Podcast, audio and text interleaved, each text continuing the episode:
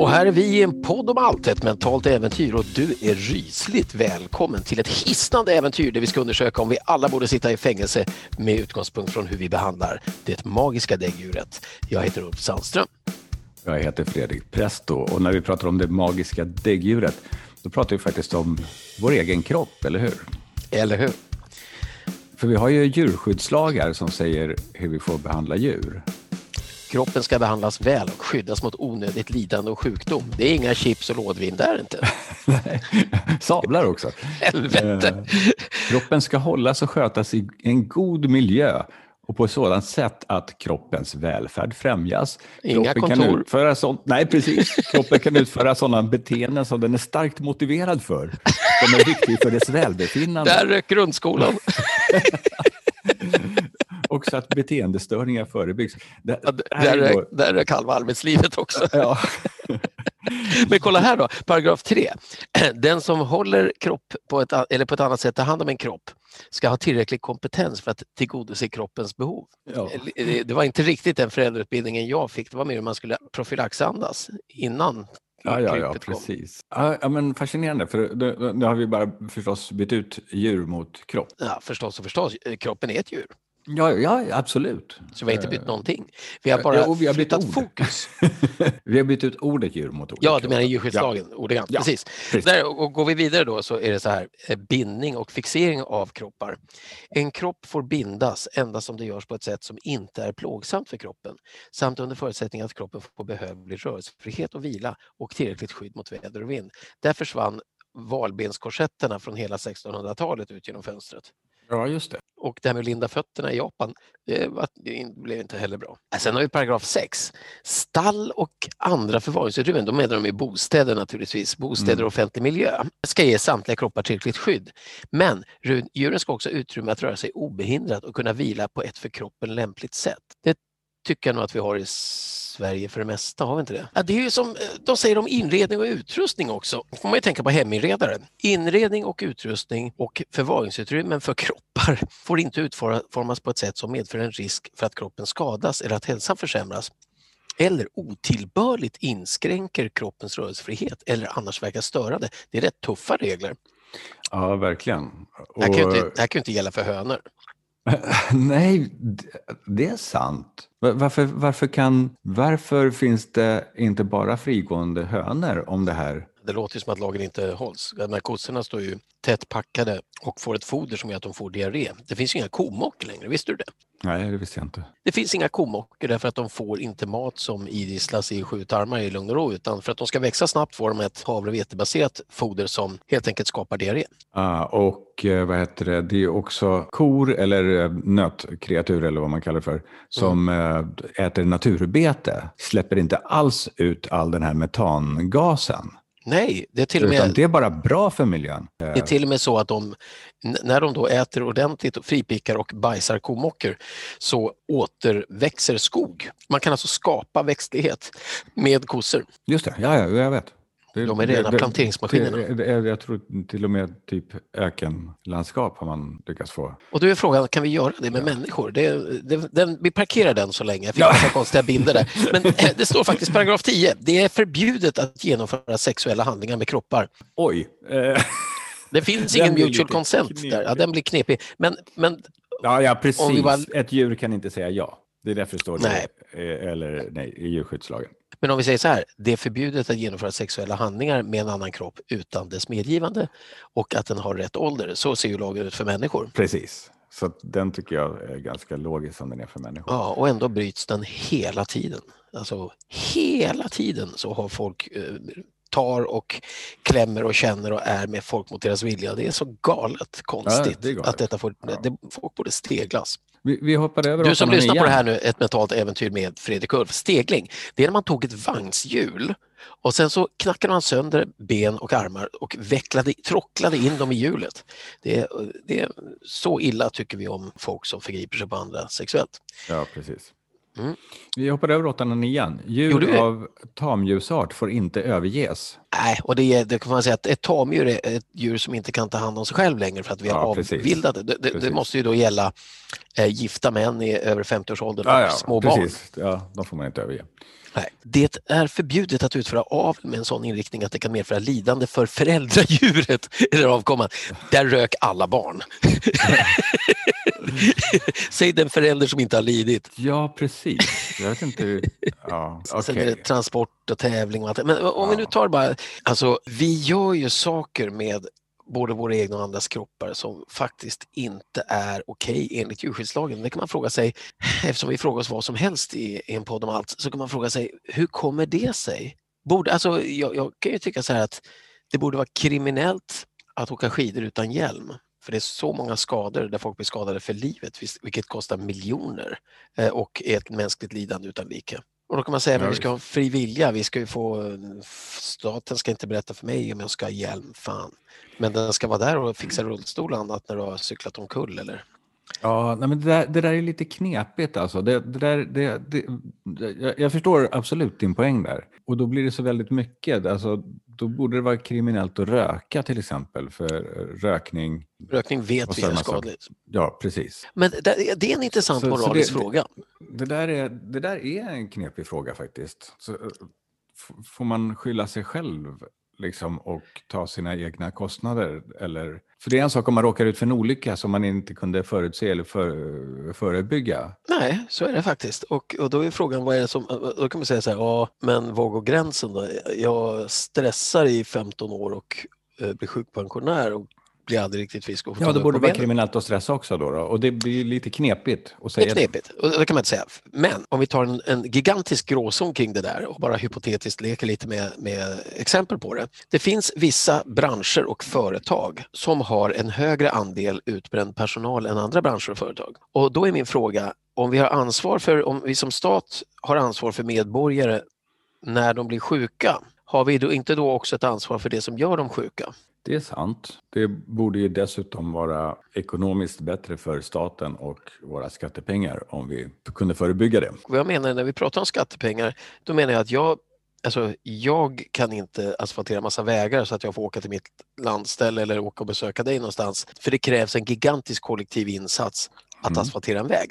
Och i de länder där man har låga skatter eller låg, om, eh, låg inkomststruktur så är oftast vägarna väldigt eftersatta, mm. till exempel. Vilket då innebär en hälsorisk för alla eftersom inte ambulans kan ta sig fram och det blir fler olyckor och så vidare. Och så vidare. Så att på ett sätt kan man säga att den gemensamma infrastrukturen är hälso förebyggande eller hälsouppbyggande, förebyggande hälsohandling. Men samtidigt om du då vet, som det är i Sverige, att bland de som blir utbrända mer än andra är sjuksköterskor och undersköterskor ligger väldigt högt. Mm. Vårdgivande yrken, hög stress, miljö som är jobbig, corona som ligger ovanpå alltihopa, långa arbetstider och så möter du konstant sjuka människor som naturligtvis inte är sådär otroligt peppigt. Ja, men vi har ju, vi har ju faktiskt, även om vi inte nu använder djurskyddslagen, så har vi ju arbetsmiljölagar eller vad det heter. Och ja. de borde ju innefatta sånt. Nu, nu är inte jag alls insatt i det, det har vi inte ens kollat upp.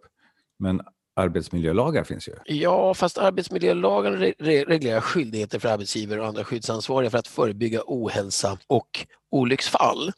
Mm. Men man räknar inte man räknar inte utbrändhet tror jag. jag tror inte man Nej, det kanske man inte gör, eller stress. stress eller, Nej, det, kanske man det, det är mer konkreta olyckor. Ja. Och då är frågan, vad är det som händer det? Vad, vad, vad, är, vad, är, det som behöver hända för att vi ska börja fundera på det? För många har ju sagt så här, nu, nu när corona kom så upptäckte vi att man måste inte längre åka till jobbet, man måste inte flyga till konferenser, man kan ställa bilen, man kan ställa om hur man äter, man kan jobba hemifrån. Och det är den positiva sidan.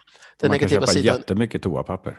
Ja, man kan köpa massor med toapapper och man kan äta väldigt ohälsosamt och sluta. Det kanske var enda motionen man hade, de där 10 000 stegen till och från jobbet, som då försvinner och så får vi en ohälsa på grund av det. Och där är det så att eh, skatt betalar vi för de här gemensamma sakerna, vägarna och sjukhusen och alltihopa. Mm. Och jag har ingenting emot det.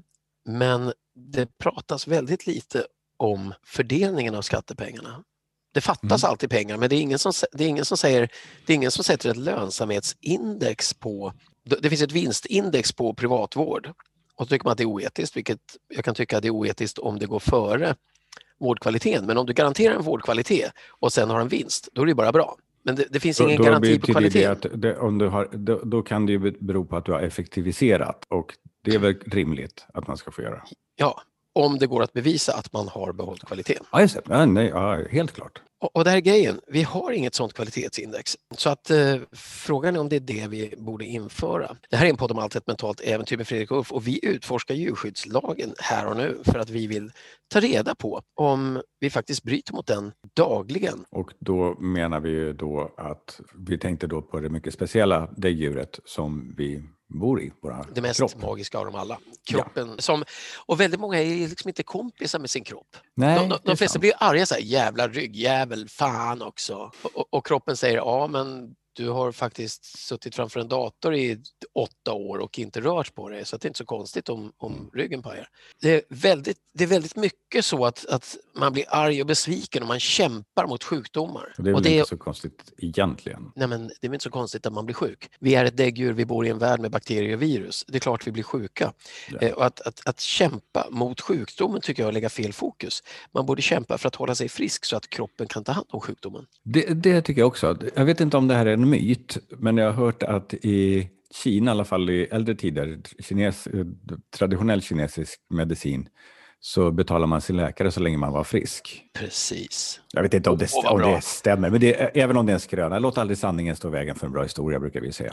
Precis, men så där är det ju på sätt och vis här, därför att eh, indirekt så betalar vi skatt när vi kan arbeta och sen så tar staten hand om oss när vi är sjuka. Men, det men det finns ingen effektivitet i det och det finns inget personligt ansvar. Jag tycker det, om, om du frågar mig just nu är min maybe logic att en av de stora utmaningarna med att ha ett samhälle på den här nivån som vi har, mm. som är så avancerat, är att vi har förlorat det personliga ansvaret för uppgifter som utförs. Ja, det ligger en hel del i det tror jag också. Och eh, då har vi ju, alltså vi har ju också det personliga ansvaret för oss själva. Om vi återgår till däggdjuret, vår kropp, så har vi ett personligt ansvar för den också. Vilket faktiskt påverkar det gemensamma. Ja, enormt mycket. Och jag är personligt ansvarig gentemot staten, både som företagare och privatindivid, att jag betalar min skatt i tid, annars åker jag dit. Ja, ja. Men staten är inte personligt ansvarig för mig om Försäkringskassan när jag är sjuk inte ger mig pengar, även om det innebär att jag blir vräkt. Det är, det, det, det, är lite unfair villkor kan jag tycka här och den som kommer i kläm är däggdjuret, det magiska krypet vi bor i. Man brukar säga samhällskontraktet, så att vi, vi, betalar ju hälften av det vi tjänar i skatt och då räknar vi med att få tillbaka någonting. Så att, och, det, och det får vi fast vi inte är medvetna om det, vi får ju tillbaka galet mycket. Ja, så länge vi tycker, ja, jag, jag håller med. Och så länge vi tycker att det där kontraktet upprätthålls, så att vi faktiskt får ja. det vi bör få, så är det så fine. Och här är, här är då en del av, tycker jag, utmaningen igen. Alla som blir väl behandlade tycker att de får ut det de ska och röst, fortsätter att rösta på dem som ska styra det här. Och den som råkar illa ut kanske bara ett fåtal, men det kanske är ett väldigt stort fåtal, men inte ett fåtal som orkar göra sig hörda. Och då kan det fortgå utan att man vet om det. Återigen så är det liksom syn, synligheten. Som jag tror, för att om du har en granne som har en hund som är fet, Mm. och som har en, en päls full med tistlar och som en, eh, när den går ut så skäller den på alla omkring sig. Då säger man det där är inte okej. Okay. Men om du har en chef som är fet och skäller ut alla så har du ingenting att säga till om för det är lagligt att vara en fet chef som skäller ut folk. Just det. men jag tänkte på det där också med det, det, som är osynligt. Just för du nämnde ju Försäkringskassan tror jag och jag vet ju folk som har fått egentligen haft rätt enligt alla regler, alla lagar, alla läkare och ändå inte får det de har rätt till. Nej, de blir sjukskrivna av läkaren. Och, och, och, när man då, ja, och när man då är till exempel utbränd så orkar man ju inte fightas heller Nej. och inte göra sin röst hörd. Och, och, då, då har vi ju, då har ju staten eller vilken, om det nu är, vad vet jag, landstinget eller vad det är, inte regionerna sin, heter det nu för tiden. Ja, regionerna fullföljt sin del. Nej, och om den som inte följer, följer sin del inte har ett ansikte eller en ansvarig person. Det borde åtminstone finnas en kvalitetsombudsman och ett index och en uppföljning och stickprover. Men alltså, vi som är så bra på att, att föra bok och logg och över, vi är faktiskt fenomenala som land att loggföra väldigt mycket statistik över vår population och utveckling. Om man kunde ha ett kvalitetsindex, hur mycket pengar åker in och hur mycket pengar åker ut och hur mäter vi kvaliteten på skola, hälsa, omsorg, vägar, vatten och allt det här. Och sen är ju nästa rättvisefråga, om det är en rättvisefråga, ska de, ska de som vill åka skidor utan hjälm få göra det även om de kostar miljard var när de åker in i trädet? Ska vi få sitta i soffan och käka chips och hinka lådvin även om det innebär att vi kanske åker ut och kör värdelös bil efteråt? Är det okej? Okay? Är, är det bra att de som bor i en storstad ska betala mycket mer skatt för att de har mer resurser att tillgå och, och hur jämför man det med de på landsbygden som åker bil jättelånga sträckor och behöver vård på andra sätt, där det blir andra kostnader att ta sig till ett operation och, och kirurgiskt ingrepp eller något sånt. Det. Men det har man ju flyttat om till höger och vänster. Så just det där rättvisa är väldigt knepigt. Det brukar vara så att när man väl börjar titta på det så blir det så svåröverblickbart och moraliskt betänkligt att man tittar åt andra hållet. Det, det, är väldigt knepigt och det är väldigt svårt att definiera vad är rättvist. För man kan inte påstå att om alla får exakt samma så är det rättvist. Jag kommer ihåg, när, det här är många i vår ålder som känner igen sig när man var barn. Jag och brorsan eh, fick alltid dela på en läsk och då var det liksom millimeter. Det skulle hällas i två glas och en fick hälla och den andra fick välja. Nu delar jag tura, Ja, och man fick turas om. Mm. Så att den som hällde var ju noga med att det skulle inte skilja en millimeter för då kommer den andra välja den som det är mest i. Precis. Men den rättvisan den här exakt lika för alla, det blir på sätt och vis i alla fall inte rättvist för vi har olika behov och olika förutsättningar. Så det där är knepigt att definiera vad rättvisa är och ett stort filosofiskt eh, ämne. Precis, men vi kan väl säga rättvisa mot kroppen, däggdjuret vi bor i, den magiska enhörningen utan horn. Där kan vi säga att om man följer våra två budord så behöver man inte fundera så mycket på djurskyddslagen egentligen, även om det är ett otroligt intressant Eh, alltså jag råder dig som lyssnar på det här, titta på djurskyddslagen och fråga dig själv om det sätt du behandlar ditt däggdjur på strider mot den eller inte. Men vi kan väl ta våra två bud, för de har vi faktiskt utformat för att man ska kunna förhålla sig moraliskt till saker och ting bortom lagen. För lagen är otroligt tjock och bygger på Bibeln och vissa lagar är inte ens relevanta längre och andra saknas. Mm. Så om du ska göra någonting så ställer du först frågan, kommer det här att ge mig eller andra möjlighet att nu och eller i framtiden känna glädje, mening eller njutning. Glädje, njutning och mening. Och, och ja. Faktum är att vi har ju, njutning är ju liksom vår rätt att vara fria, det som sägs i djurskyddslagen. Vår rätt att äta nyttigt och gott, vår rätt att se en soluppgång, vår rätt att, att inte slava vid ett löpande band. Och glädje, det kan ju kan man ha faktiskt även om man inte njuter för ögonblicket för det finns ju eudemonisk och hedonisk. Alltså njutning är för ögonblicket hedonisk och eudemonisk glädje är på sikt. Det kan vara en glädje, man kanske inte är så glad just när barnen har vattkoppor samtidigt som man själv har diarré. Men lite längre fram när, när de där barnen säger med blida ögon i 30-årsåldern, fan du var inte så jävla dum som förälder egentligen. Då kan man bli mm. tårögd och lycklig och känna att livet var meningsfullt. Ja. Och sen finns det den andra kontrollfrågan då. Och det är för att, för att kontrollera ska låta bli att göra det här. Och den kontrollfrågan är, kommer det här att minska eller förta min eller någon annans möjlighet att nu eller i framtiden känna glädje, njutning eller mening? Och vitsen med den, det är ju att om du sitter i soffan och käkar chips och dricker lådvin och sen hoppar upp på cykeln utan hjälm och cyklar rakt mot enkelriktat, så då bryter du mot en massa olika lagar, både moraliskt, filosofiskt och juridiskt. Därför att om du trillar omkull så har du förtagit din egen möjlighet att ha roligt dagen på, eller i framtiden eller om några år. Ja. Och du får naturligtvis inte förta andras möjlighet. Och där kan vi säga, har vi rätt att, att eh, bara för att vi kan använda så mycket energi som vi gör, i västvärlden, har vi rätt att göra det när halva jorden inte har någon energi och energiförbrukningen påverkar miljön? Har vi rätt att pissa ut antidepressiva i sjok och p-piller och testosteronbehandlingar i ishavet så att isbjörnarna får 12 könsorgan? Alltså, har vi den rätten eller borde vi fundera på det? Och sen är det inte alltid enkelt att veta vilka konsekvenser våra handlingar får, men åtminstone att tänka i de banorna gör att vi kan ha en en sorts moralisk kompass. Precis, och sug på det. En moralisk kompass som inte behöver, för vi är ju ganska sekulära, det är väldigt få som springer i kyrkan varje vecka i Sverige. Eh, och fler kanske borde göra det av den enkla anledningen att de som går i kyrkan, oavsett vilken religion man tillhör, verkar leva längre för att de har en social samhörighet. Ja, just det. Just det. Vilket är mening.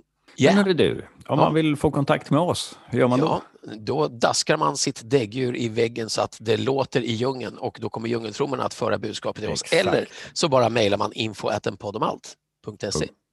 Precis. Groovy. Ja, men Jag tycker vi kallar in Ropa på gitarren. Ja. Ja, kom då gitarren! Gitarren.